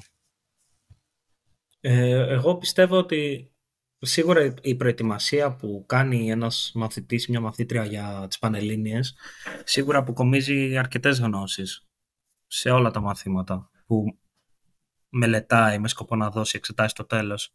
Οπότε εγώ προσωπικά θα ήθελα το παιδί μου να δώσει Πανελλήνιες για την εμπειρία, για να πάρει τη γνώση η οποία θα του φανεί πολύ χρήσιμη μετά στο πανεπιστήμιο γιατί θα έχει καλές βάσεις και σίγουρα ότι τίποτα δεν σταματάει αυτό που είπε και ο Κώστας. Τίποτα δεν ε, τελειώνει με το αν αποτύχει κάποιες πανελλήνιες. Δηλαδή έχουμε πόσα παραδείγματα που πήγαν στο εξωτερικό, σε κάποια ιδιωτική σχολή, σε κάποιο ιδιωτικό πανεπιστήμιο, αποφυτίσανε και τώρα διαπρέπουν στον τομέα τους. Να σου κάνω μια ερώτηση. Πριν είπες ότι θες να δώσει γιατί θα έχει καλές βάσεις μετά για το πανεπιστήμιο; Από άποψη γνώσεων εννοείς; Ναι, όχι από άποψη να περάσει πίεση. Δηλαδή, Α, εγώ οκ. προσωπικά δεν θα έβαζα στο δικό μου παιδί το μαχαίρι στο λαιμό και να του πω ή περνάς ή τίποτα. Ναι. Κάντο. Αλλά το κα- Ναι. Θα κάνε τα φροντιστήριά σου, δεν ξέρουμε πώς θα είναι τότε, ας πούμε, πάρε τη γνώση που μπορείς τέλος πάντων από την τρίτη λυκείου, γιατί ε, μην ξεχνάμε ότι π.χ. σε όλα τα μαθήματα στην τρίτη λυκείου κάνουμε πράγματα τα οποία εγώ προσωπικά τα συνάντησα στο πρώτο έτος του πανεπιστημίου. Είχα Ε, βάσεις εννοείται. για να τα παλέψω. Ναι, εννοείται, εννοείται, εννοείται, εννοείται. Πρώτο έτος, ναι. Αυτό, ναι, ναι. Και δεν μπορείς ας Και πούμε στο να δεύτερο μου αγνοήσεις... σου πω σε κάποια. Ναι, δεν μπορείς να αγνοήσεις μια ολόκληρη τάξη του Λυκείου. Οπότε θα ήθελα να λάβει τις γνώσεις από την τρίτη Λυκείου. Έτσι, ας μην πούμε πανελλήνιες. Τις γνώσεις από την τρίτη Λυκείου και να αποφασίσει ό,τι θέλει μετά. Ξέρεις, το θέμα είναι να προοδεύουμε. Αυτή η αντίληψη το πάνε πανεπιστήμιο, πάρε ένα χαρτί, μετά κάνε και ένα μεταπτυχιακό, πάρε και άλλο χαρτί με σκοπό κάποτε να μπεις δημόσιο, π.χ. λέω εγώ, ή με σκοπό έτσι να είσαι, να είσαι, να είσαι δυνατός, νομίζω είναι ξεπερασμένη. Ήδη Αναλόγως στις στο εποχές στόχο μας. θα έλεγα. εγώ. Αναλόγως στο στόχο. Θα έλεγα. Εγώ νομίζω ότι έχει ξεπεραστεί. Στο λέω τώρα από την άποψη ότι ας πούμε στο δικό μου τον κλάδο δεν γινόταν να πάω να το προχωρήσω χωρίς ε, το πτυχίο, ας το πούμε εγώ. Παράδειγμα. Έτσι, εκεί που θέλω να καταλήξω. Οκ. Πρέπει να το έχεις σαν αποδεικτικό, ας το πούμε, εντός εισαγωγικών. Διαφορετικά ερευνητικά δεν μπορείς να συνεχίσεις. Παράδειγμα. Παρένθεση ήταν αυτό. Ναι, αλλά Υπάρχουν και κλάδοι που δεν Κατά βάση χρειάζεται. συμφωνώ. Αλλά υπάρχουν και κλάδοι όντως που δεν- που δεν χρειάζεται. Πιο σημαντικό δηλαδή θα είναι να δείξεις τι έχεις κάνει μόνος σου, π.χ. στον κλάδο της πληροφορικής, τι project μπορεί να έχεις κάνει μόνος σου, τι courses μπορεί να έχεις κάνει, παρά το αν έχεις τελειώσει ένα χ πανεπιστήμιο και έχεις και ένα χ μεταπτυχιακό, αλλά οι γνώσεις σου είναι πολύ βασικές. Στον πάντο. Ναι. Γιατί Ναι. υπάρχουν σίγουρα και τέτοιες περιπτώσεις. Γενικά νομίζω ότι εξελίσ- εξελίσσεται το όλο θέμα παγκοσμίως, άσχετα με το τι γίνεται εδώ στην Ελλάδα. Και αυτό είναι κάτι που σίγουρα θα Παγκοσμίως μας εκτός της επηρεάσει. Ελλάδας δηλαδή. Παγκοσμίως Ναι. εκτός της Ελλάδας. Παγκοσμίως εκτός της Δυστυχώς. Ελλάδας. Ναι, εμείς είμαστε λίγο. Ελλαδιστάν. Πίσω. Ε, ξέρεις, δεν μου αρέσει και τόσο να το λέω το Ελλαδιστάν, αλλά είμαστε Ε, πίσω σε σίγουρα. κάποιου τομεί, είμαστε πίσω. Αλλά ας πούμε, βλέπεις, ας πούμε, στο εξωτερικό, σιγά σιγά καταργείται αυτό το πάρε πτυχίο για να κάνεις το οτιδήποτε. Είναι καλό να το έχεις, ναι, αλλά δεν εξαρτάται και απόλυτα η καριέρα σου ή η ζωή σου από το αν έχεις ένα πτυχίο ή δεν έχεις πτυχίο. Θεωρείς δηλαδή ότι πλέον θα πρέπει να χρησιμοποιείται σαν δικλείδα ασφαλείας ότι άμα δεν πετύχει αυτό που είχε σκοπό να το έχεις για πάνω ενδεχόμενο, ας το πούμε έτσι; Κοίτα, ε, σου είπα, είναι 2023 και έχω και άτομα του οικογενειακού μου κύκλου οι οποίοι ακόμα ας πούμε και στα 39 τους χρόνια κάνανε μια ξαφνική στροφή π.χ. στα social media και τώρα είναι Ε, ρε, από παιδί τους μου, πιο πετυχημένους Συμφωνούμε σε αυτό. στο social media. Δηλαδή, οτιδήποτε θέλεις να μάθεις, ακόμα και αν καταλάβεις σε οποιοδήποτε στάδιο της ζωής σου ότι δεν είσαι στο σωστό μονοπάτι, π.χ. ότι α, η πληροφορική δεν κάνει για μένα. Υπάρχει όλη η πληροφορία που μπορείς να ψάξεις στο ίντερνετ, να μάθεις και ουσιαστικά να πετύχεις οτιδήποτε θέλεις. Το 2023 το ίντερνετ έχει τα πάντα. Δηλαδή δεν υπάρχει δικαιολογία, καταλαβαίνεις. Συμφωνούμε σε αυτό.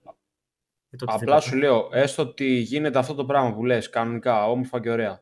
Και κάνει αυτό το άτομο, όποιο και αν είναι αυτό το άτομο, μια προσπάθεια η οποία αυτή η στροφή 180 μοίρες που δεν πετυχαίνει. Αλλά πες ότι έχει πτυχίο για κάτι το οποίο δεν ήθελε να ασχοληθεί. Τι πρέπει να κάνει. Για μένα δεν πρέπει καν να ασχοληθεί με το πτυχίο που έχει, γιατί σημαίνει ότι για να το τελείωσε, το τελείωσε, πρα- ε, ε, το τελείωσε απλά για να το τελειώσει, Να. το οποίο σημαίνει ότι είναι κάτι που δεν το αγαπάει, ότι δεν το τελείωσε με μεράκι, οπότε η οποιαδήποτε δουλειά πιάσει με βάση αυτό το πτυχίο του πάνω σε αυτό το τομέα, δεν θα είναι χαρούμενος. Και νομίζω ότι αυτό το γενικά το να έχεις ένα πτυχίο, νομίζω είναι αντίληψη που έχει μείνει μόνο στην Ελλάδα. Δηλαδή, πάρε, πρέπει να έχεις οπωσδήποτε ένα πτυχίο. Ξέρεις αυτό το οπωσδήποτε, Και να ας έχεις μην το το χαρτί. χρησιμοποιήσεις. Και ας Ρε μην το φίλε, να σου πω χρησιμοποιήσεις γιατί- ποτέ. Να σου πω γιατί πιστεύω ότι έχει μείνει αυτό το πράγμα. Τουλάχιστον από τις περισσότερες περιπτώσεις που έχω δει. Γιατί πολλοί από αυτοί που δεν ασχολούνται μετά περισσότερο με αυτό που είχαν αρχικά πει ότι θα ασχοληθούν, δεν καταλήγουν να έχουν σταθε- μια σταθερή απόφαση για το τι θέλουν να κάνουν. Ε, ναι, αυτό είναι μετά στο θέμα του χαρακτήρα του κάθε ανθρώπου. Ε, αυτό θεωρώ ότι υπάρχει γενικώς εδώ πέρα. Δεν ξέρω, Μμ. έτσι, έτσι πιστεύω. Μπορεί, να- μπορεί να είμαι και λάθος. Αλλά έτσι δεν, νομίζω. υπάρχει, δεν υπάρχει λάθος και σωστός σε αυτά. Ναι, το έχουμε δει πολλές φορές, ξέρουμε και προσωπικά παραδείγματα ο καθένας, Ναι. αλλά και πάλι σου λέω, είναι, σπου- δηλαδή τελειώνεις ένα πανεπιστήμιο που δεν σ' αρέσει και μετά πιάνεις μια δουλειά πάνω σε εκείνο το τομέα που δεν σ' αρέσει. Δηλαδή είναι όλο αρνητικό. Τι αποτέλεσμα μπορεί να έχεις στη ζωή σου; Αρνητικό. Ναι, θα έχεις μια Ή- δουλειά που ή θα βγάζεις ακόμα- π.χ. 1000 ευρώ. Εκεί. Παίρνεις ένα πτυχίο, οκ, το παίρνεις όλα καλά, βρίσκεις μια άλλη δουλειά, δεν έχει καμία σχέση με το πτυχίο σου, είναι προσωρινή και λες θα κάνω αυτή τη δουλειά μέχρι να βρω κάτι στο δικό μου τομέα. Και αυτό μπορεί να κρατήσει χρόνια. Δηλαδή Μμμ. πόσους Αυτή κόσμος τη λογική είναι, δεν την καταλαβαίνω όμως. 100%. αυτό, α, είναι πόσους κόσμος που π.χ. είναι σερβιτόροι με ένα πτυχίο, με ένα πτυχίο θα πω, άσχετα τι είναι, και λέει ας πούμε θα είμαι δύο χρόνια σερβιτόρος μέχρι να βρω κάτι στο πτυχίο μου. Και αυτό Ωραία, εγώ διαιωνίζεται. Εγώ αυτό το θεωρώ ανασφάλεια. Ανασφάλεια και σε έναν βαθμό θα το πω ανοριμότητα. Ακούγεται σκληρό, αλλά έτσι το βλέπω. Γιατί δεν έχει κυνηγήσει αυτό το πτυχίο που έχει πάρει. Αν το ήθελε, όντως. Αν δεν το Ναι, κυνηγάς, αλλά, δεν το ήθελε. ναι, αλλά σκέψω ότι, παράδειγμα δίνω, αν έχει ένα πτυχίο που έχει όντως δύσκολη αποκατάσταση, βέβαια αυτό θα πρέπει να το σκεφτείς από πριν. Ωραία. Δεν, είναι αδύνατον να έχει ένα πτυχίο στο οποίο να μην υπάρχει κάποια λύση. Δεν υπάρχει περίπτωση. Ο Πέτρος, ας πούμε, ε, έχει remote θέση. Εντάξει, μην βλέπεις εμένα. Εγώ τώρα είμαι στον κλάδο της της πληροφορικής που είναι ο νούμερο ένας κλάδος δεν συζήτησης έχει αυτή τη σχέση στιγμή. με το. Δεν έχει σχέση με τον κλάδο. Γενικώ υπάρχουν πόσοι κλάδοι που μπορείς να λειτουργήσει πλέον και remote. Ναι, Να δουλεύει αλλά... για εταιρεία του εξωτερικού. Ναι, π.χ. όμως αυτό που λέω Ηρακλής, εγώ το καταλαβαίνω. Πες μου, Κώστα, π.χ. εσύ, αν είχες τελειώσει mm. καθηγητής. Και. Ναι. Ο... Να τελειώσει Οτιδήποτε- καθηγητής δεν ο- γίνεται. ο- οτιδη- ο- Ναι, ναι, συγγνώμη. να τελειώσει μαθηματικός, να τελειώσει φιλόλογος. Ναι. Οτιδήποτε, ας πούμε, σχετίζεται με το δημόσιο σχολείο εδώ στην Ελλάδα και να περιμένεις το διορισμό σου με το Ναι. Ο καλό οποίος όταν θα έρθει η έρθει. σειρά σου. Όταν έρθει, ακριβώς. Έτσι, Ναι. έστω να σε πάρουν ως αναπληρωτή για αρχή. Ωραία. Πες μου, να σε σου εκείνο κα- το να- μεσοδιάστημα, τι θα έκανες; Ναι. Τι κάνεις. Καταρχάς, θα έπρεπε να με ρωτήσεις πρώτα αν θέλω να γίνω καθηγητής ή όχι. Δεν το λέω προσωπικά για μένα σε επιλογή. Σου λέω, αυτός που πάει να γίνει καθηγητής, το κάνεις επειδή θέλει να γίνει καθηγητής. Α Έστω πούμε τι θέλει. 50-50. Α πούμε 50-50 και ας πούμε ότι Εντάξει. θέλει. 50-50 δεν γίνεται. Όχι, ναι, ας πούμε το γενικό ότι είναι 50-50. Ότι η μισή από αυτούς που πάνε σε αυτές τις σχολές θέλουν, οι άλλοι δεν θέλουν. Και ας πούμε ότι το συγκεκριμένο, στο συγκεκριμένο μας παράδειγμα ότι θέλει να γίνει. Δηλαδή το αγαπάει. Ναι, οκ. Είναι όνειρό του Ναι, να ναι. διδάσκει αρχαία π.χ. Ωραία. Κυνήγα φροντιστήρια και μέχρι να κάνω τέτοιο. Για να πάρω και την προϋπηρεσία και την εμπειρία. Φροντιστήρια. Δυστυχώς Ιδιαίτερα. μόνο, μόνο Κάτω. αυτό, ναι. Μόνο αυτό είναι. Βλέπεις όμως ότι είναι πολύ περιορισμένο αυτό.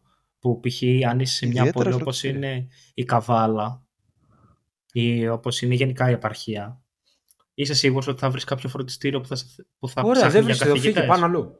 Πήγαινε αλλού. Ναι, για να πας αλλού σημαίνει ότι έτσι όπως το Θέλει βλέπω και εγώ. λεφτά Έτσι, να δεν, πας σι- αλλού. δεν σι- ναι, δεν σημαίνει ότι αυτό που θα πω είναι σωστό, αλλά πρέπει να έχεις και ένα οικονομικό background. Αλλιώ, Ωραία, και εδώ πέρα πρέπει να έχεις ένα οικονομικό background. Πώς θα συντηρηθεί. όταν είσαι στην πόλη σου και μένεις με τους γονείς σου, δεν το χρειάζεσαι τόσο. Ε, δεν είναι αιώνια λύση όμως αυτό το πράγμα. Ν- Ε, όχι, δεν είναι, σίγουρα δεν δεν είναι. είναι. Γι' αυτό και ας πούμε είπε ο Ηρακλής ότι πας να δουλέψεις ένα-δύο χρόνια Για σερβιτόρο δύο ή, χρόνια, μια ναι, χι- π.χ. ή, μια χι δου- ή μια χι δουλειά, έτσι. Μην εστιάζουμε σε Ναι. σερβιτόρους, για να μαζέψεις ένα χι budget, ώστε να μπορέσεις να κάνεις αυτό το βήμα που λες εσύ. Ναι. Τι; Ναι. Α, α, σου εξηγώ, ας πούμε, γιατί το κάνουν. Οπότε νομίζω ότι είναι λίγο απόλυτο το ότι κυνήγα το. Ναι, αν δεν έχεις το οικονομικό background, τι Ναι. κάνεις, αυτό πες μου. Ε, τώρα είναι σαν να το ξαναγυρνάμε, ας πούμε, σε αυτό που λέγαμε στην αρχή, ότι άμα δεν έχει ο γονιός να σπουδάσει το παιδί του, τι κάνει; Μα όχι, μα, α, μα το ζούμε, το βλέπουμε καθημερινά ότι υπάρχουν και Ε, τέτοια- ωραία. πο- Ε, σε αρκετά εκείνη τέτοια την περίπτωση παραδείγματα, έτσι. Σε εκείνη την περίπτωση τι γίνεται. Αυτό σου λέω. Γιατί είναι κακό να πάει σερβιτόρος ή οποιαδήποτε τέτοια δουλειά ή έστω part-time για να βγάλει λεφτά και να κάνει αυτό το όνειρό του. Το, να αποτελέσει, ας πούμε, αυτή η δουλειά τους σκαλοπατάκι. Ωραία, και άμα δεν το φτάσει ποτέ, τι γίνεται; Αυτό είναι μετά στον καθένα. Εκεί μιλάμε τώρα για τον καθένα. Τώρα το πόσο πιστός είναι και το πόσο έχει θέσει στόχο ότι θα το πετύχει. Τουλάχιστον εγώ προσωπικά έτσι το βλέπω. Ότι άσχετα άμα καταλήξει κάποιος να δώσει πανελλήνιες να σπουδάσει και άμα δεν σπουδάσει να πάει σε κάποιο ή σε κάποια άλλη ιδιωτική σχολή ή σε κάποιο ιδιωτικό πανεπιστήμιο και άσχετα άμα δεν κάνει ούτε αυτό, άμα ασχοληθεί με κάτι άλλο το οποίο δεν αφορά κάποια σπουδή ή κάτι τέτοιο, στο γεγονός ότι κάτι πρέπει να κυνηγήσεις για να το κάνεις. Πρέπει να έχεις το στόχο να το κυνηγήσεις. Άμα δεν είσαι το στόχο που πας. Ναι, μαζί σου. Α- Απλά αυτό που σου λέμε με τον Ηρακλή είναι ότι καμιά φορά δεν είναι μόνο και ο στόχος που αποτελεί το 90%. Υπάρχουν και μερικοί άλλοι εξωτερικοί παράγοντες, το 10%, οι οποίοι μπορεί να σε κρατήσουν πίσω για μια χι χρονική περίοδο. Αν είναι για μια χρ- χι χρονική περίμενο. Αν είναι για μια Ναι. χι χρονική περίοδο, συμφωνώ. Δεν λέμε για 20 Μα αυτό- μα- χρόνια μα- να είσαι μα- μα σερβιτόρος. Αυτό είπε. Ναι. Αυτό είπε ο Ηρακλής. Δεν λέμε Έτσι, για 20 γιατί είμαι- χρόνια να είσαι σερβιτόρος. Να πεις για δύο χρόνια θα είμαι σερβιτόρος, θα μαζέψω και λίγα λεφτά παράλληλα και μετά θα αποκατασταθώ στο πτυχίο μου. Αυτό εννοούσα. Αυτό είπε ο Ηρακλής. Αυτό είπα. Αυτό ήταν Από το αυτό. παράδειγμα. Από αυτή την άποψη για χι χρονική περίοδο, ναι. Ναι. Αν είναι να υπάρχει τόσο μεγάλη δυσκολία αποκατάστασης. Μα άμα είναι να κάνεις 10 χρόνια σερβιτόρος και έχεις ξεκινήσει, ξέρω εγώ, πόσο να σου πω, από τα... Καταρχάς, να ξεκαθαρίσουμε 18. ότι δεν αποξιώνουμε επάγγελμα. Ναι, εννοείται Ναι, αυτό. όχι, Γι' παράδειγμα αυτό- Δεν δίνουμε, αποξιώνουμε επάγγελμα, προφανώς. Παράδειγμα είναι έτσι. Προφανώς. Θα έχεις βγει από τα 22 σου με πτυχίο, έτσι, θεωρητικά. 22 χρονών. Σωστά. Θα έχεις βγει στα 22, θα κάνεις και άλλα δύο χρόνια Άμα είναι δύο χρόνια, καλώς. Αλλά άμα είσαι μια δεκαετία, πας στα 32 δηλαδή. Εννοείται ότι δεν σε παίρνει.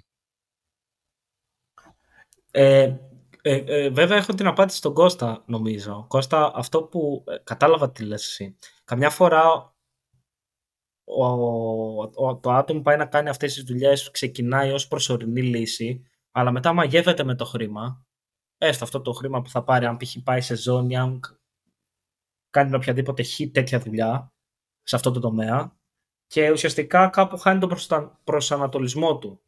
Συμφωνούμε. Ναι, ναι, εκεί, συμφωνώ, ναι, εκεί συμφωνώ μαζί σου, γιατί σκέψω, ας πούμε, τώρα 22 χρονών, όπου ο άλλος π.χ. θα πάρει για πρώτη φορά στα χέρια του 800-900 ευρώ, θα πει wow, που ουσιαστικά όμως δεν βλέπει, βλέπει βραχυπρόθεσμα και όχι μακροπρόθεσμα. Ναι, ναι, ναι. Και εκεί την πατάνε πολύ. Όπως επίσης ε, αυτό συνέβαινε πολύ και όταν ήμασταν φοιτητές. Δηλαδή έβλεπα κάποιους φοιτητές μου τότε να πιάνουν δουλειά σε καφέ, παρατούσαν τελείως το πτυχίο και κάθισαν εκεί και ήταν ακόμα στο ίδιο πόστο ας πούμε. Ρε φίλε, μα την Παναγία, επειδή τα έβλεπα και εγώ στην Ξάνθη αυτά τα πράγματα, μετά από ναι. ένα σημείο και γνωστούς και άγνωστους, έτσι. Ε, άγνωστος εννοώ γνωρίζοντας τους φυσιογνωμικά σχολεία και τα σχετικά μετά την είχα την ρημάδα την απορία. Άμα είναι να το κάνεις αυτό το πράγμα. Πανελλήνης για ποιο λόγο πήγες και έδωσες; Όλα βασικά, γιατί τα έκανες; Γιατί, ναι, γιατί, ναι. γιατί, γιατί Πάνε στράφη. γιατί, Πάνε γιατί, στράφη. γιατί, δεν Πάνε στράφη και ο δικός σου κόπος και το γονιών σου. Αμαρτία από το Θεό δηλαδή. Δηλαδή και μετά στο τέλος το θεωρώ και πάρα πολύ από την άποψη ότι όταν δίνεις πανελλήνιες, τελειώνεις πανελλήνιες και είτε δίνεις βασικά είτε όχι πανελλήνιες, τώρα επειδή είναι το θέμα μας αυτό, κάνεις την ερώτηση, πρέπει να κάνει ο καθένας μια συγκεκριμένη ερώτηση στον εαυτό του. Θες να εξελιχθείς; Ναι. Κάνει ένα σχέδιο, ένα ρημάδι σχέδιο με τον κάθε στόχο ξεχωριστά, που κάθε στόχο θα έχει άλλους μικρότερους στόχους, να το φτάσεις, να εξελιχθείς και μετά να συνεχίσεις να εξελίσσεις για να αποκτήσεις και τη ρουτίνα στο μυαλό σου. Ε, μεταφορικά την έννοια της ρουτίνας. Δεν θες να εξελιχθείς. Κάνε κάτι με το οποίο θα μπορέσει να συντηρηθείς. Αλλά πιστεύω ότι ρε φίλε, το 99% των περιπτώσεων μια μορφή εξέλιξης θέλουν να την έχουν. Δεν μπορεί. Είναι... Αυτό είναι και, και το υγιές, έτσι, να έχεις μια εξέλιξη στη ζωή σου γενικότερα. Να, να, την, να την ψάχνεις αυτή την εξέλιξη. Ναι, 100% αλλά είναι αυτό που τώρα όλο αυτό μου θύμισε λίγο πριν ανέβω στη Σόφια. Είχα βγει με ένα φίλο του πατέρα μου γιατρό, ο οποίος είχε σπουδάσει στην Ιταλία και μου λέει πρόσεχε μην, ξε... μην χάσεις ποτέ το στόχο σου. Και λέω τι εννοείται. Μου λέει, όλοι πάνε λέει να σπουδάσουν. Είτε είναι στην Ελλάδα είτε είναι στο εξωτερικό. Να θυμάσαι πάντα για ποιο λόγο έχεις πάει εκεί που έχεις πάει. Έχεις πάει για να σπουδάσεις, έχεις πάει για να πάρει το πτυχίο σου στα χρόνια που πρέπει και να εξελιχθείς μετά. Πάντα λέει θα υπάρχουν περισπασμοί όπως π.χ. να δουλέψει σερβιτόρος για να βγάλεις κάποια παραπάνω λεφτά ή να κάνεις το οτιδήποτε άλλο το οποίο θα παρεκκλίνει από το δρόμο που θέλεις εσύ ο οποίος είναι να τελειώσει το πανεπιστήμιο και να πάρεις όσο περισσότερη γνώση μπορείς.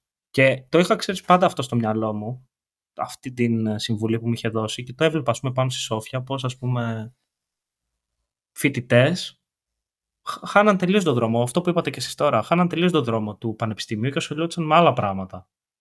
Και στην τελική κατέληγαν να παρατάνε το πανεπιστήμιο ή να μην το τελειώνουν στα χρόνια τους ή να χρειάζονται να κάνουν άλλα πράγματα για να περάσουν τα μαθήματα ε, ως έτσι υπεράσπιση μέσα εισαγωγικά σε αυτούς που το κάναν αυτό. Βέβαια δεν ξέρουμε τι γίνεται με τα οικονομικά. Δηλαδή, ok, είχα ακούσει και περιπτώσεις που έπιασαν δουλειά γιατί δεν μπορούσαν οι γονείς τους να τους συντηρήσουν άλλο. Δηλαδή είναι και αυτές οι περιπτώσεις. Δεν είναι μόνο ότι θα πάω να γίνω σερβιτόρος να δουλέψω αυτό το καφέ για το κέφι μου. Ήταν και περιπτώσεις για οικονομικούς λόγους. Τώρα, για να είμαστε και αντικειμενικοί, αυτές οι περιπτώσεις παραδέχομαι απίστευτα γιατί όταν ε, πάνε να σπουδάσουν κάποια τέτοια άτομα, πάνε δουλεύουν, αλλά μετά στο πανεπιστήμιο είναι παρόν, έτσι. Δεν το ναι, αφήνουν. αυτό είναι το καλύτερο. Δεν το εγκαταλείπουν. Αυτό είναι το εγώ, καλύτερο. Εγώ μιλούσα για άλλο, για άλλο πράγμα τελείως. Δηλαδή, μιλάω για τα παιδιά τα οποία μπλέκουν π.χ. να κάνουν πάρτι ή να δουλέψουν για πάρτι, απλά και μόνο για να, για να δειχτούν, όχι γιατί το έχουν ανάγκη εκεί ξεκινάς και παρεκκλίνεις από τον δρόμο ε, ναι. των, των σπουδών. Εγώ δεν το είπα φυσικά για τα παιδιά τα οποία το κάνουν για αυτό που λέτε εσείς τώρα. Μιλάω για τις άλλες περιπτώσεις. Όλοι ξέρουμε ναι, ότι υπάρχουν. Ναι, εγώ, εγώ το είπα σαν μια ακόμα κατηγορία, δεν το σύνδεσα. Παιδιά, τα είπαμε πάρα πολύ ωραία. Ελπίζουμε να βοηθήσαμε κάποιον νέο που είναι σε αυτή τη φάση τώρα των Πανελληνίων. Κανένα νεούδι έτσι που θα περάσει το άγχος. Δεν είναι τίποτα, ένα τσιπηματάκι είναι, να ξέρεις. Ναι, έστω και ένα να βοηθήσαμε χαρούμενοι είμαστε. Ναι, ναι, ναι. ναι. Ο καθένας, ναι. Ο καθένας... Μπορεί να μάθει από εμάς. Τώρα το να μάθει... Να μάθει ρε, από τις εμπειρίες που είπαμε εμείς. Ναι. Ρε παιδιά, να αναπτύξετε λίγο κριτική ικανότητα. Δηλαδή όσο είστε ακόμα μικροί, λίγο να, έχετε, να αρχίσει να αντιλαμβάνεστε το κομμάτι της παιδιάς ότι να αρχίσετε να σκέφτεστε για σας. Να επιλέγετε για σας. Από αυτή την άποψη. Πολύ ωραία τα λες. Σ' άρεσε. Και εμένα μου άρεσε όπως λοιπόν, τα είπαμε πάρα πολύ ωραία. Ήταν ωραία συζήτηση και με την παρθενική εμφάνιση του Πέτρου ήταν πάρα πολύ καλό. Μ' άρεσε. Πολύ ωραία, ναι. Κάτι, ξέρεις, βγαίνουμε, από το, βγαίνουμε βασικά από το, λίγο από το comfort zone. Δηλαδή αυτό δεν είναι κάτι ναι, ναι, ναι, ναι, ναι. το κάνουμε κάθε μέρα και όταν σου δίνεται μια τέτοια δυνατότητα, όπως έχει πει και ο αγαπητός μου ξάδερφος, πρέπει να την αρπάσεις από τα μαλλιά και να μαθαίνεις ότι παραπάνω μπορείς. Οπότε το... κάτι ωραίο. Είναι αυτό το πράγμα που επειδή είναι δημόσιο εκτίθεση και όλα και από αυτή την άποψη βγαίνεις λίγο για το, το comfort ναι. zone, γιατί ξέρεις ποιος θα το ακούσει. Είναι, είναι καλό, είναι ωραίο. Και είναι ωραίο που έτσι κάνουμε κουβεντούλα ελεύθερα χωρίς να... Ναι, ναι, ναι, δεν δε σκεφτόμαστε ναι, ναι, μη ναι. πω αυτό. Είναι καθαρά αυτό, ναι, είναι αυθόρμητα. Να το ξέρετε είναι αυθόρμητα, αυτό. Ναι. Ούτε ε, πλότο έχουμε, ούτε τίποτα. Και, και Κώστα πες ότι κόβεις πρέπει... ελάχιστα στο μοντάζ. Ε, κόβω τα κενά και τέτοια ρε ναι. παιδιά. θα το καταλάβετε. Ναι, σε κάποιο σημείο το καταλαβαίνετε. Αλλά... ότι κόβω κάτι. Αλλά πρέπει να πούμε πάλι ότι εννοείται δεν χρειάζεται κανείς να, να συμφωνεί ή να παίρνει και καλά ότι αυτό που λέμε εμείς είναι έτσι. Ο καθένας το έχει διαφορετικά στο μυαλό του. Εμείς λέμε τις απόψεις μας. Mm-hmm. Αξίζει κάθε, κάθε φορά να το τονίζουμε για να μην υπάρχουν παρεξηγήσεις. Ότι το podcast το κάνουμε ξεκάθαρα για κουβεντούλα μεταξύ μας και να εκφράζουμε τις απόψεις μας δημόσια. Ούτε είμαστε τύπου σας λέμε τι να κάνετε, ούτε τίποτα. Δεν είμαστε Εμείς life coachers ακόμα. Α, μπράβο. Εμείς, είμαστε lifers. Ως εκεί. Εμείς ανταλλάσσουμε απόψεις, από εκεί και πέρα τις ακούτε και κρίνετε αναλόγως. Λοιπόν, σας ευχαριστούμε πάρα πολύ που μας ακούσατε. Ευχαριστούμε πολύ. Καλή συνέχεια και μείνετε συντονισμένοι για επόμενα επεισόδια. Και για άλλες φορές. Καλή νύχτα σας, καλό βράδυ. Καλό βράδυ. Καλό βράδυ.